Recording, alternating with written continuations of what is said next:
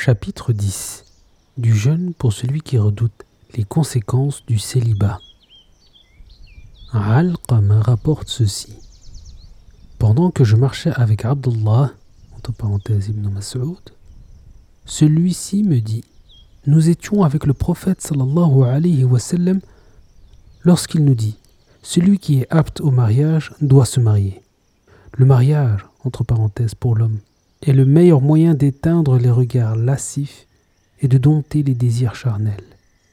Que celui qui ne peut pas se marier jeûne, ce sera pour lui un calmant.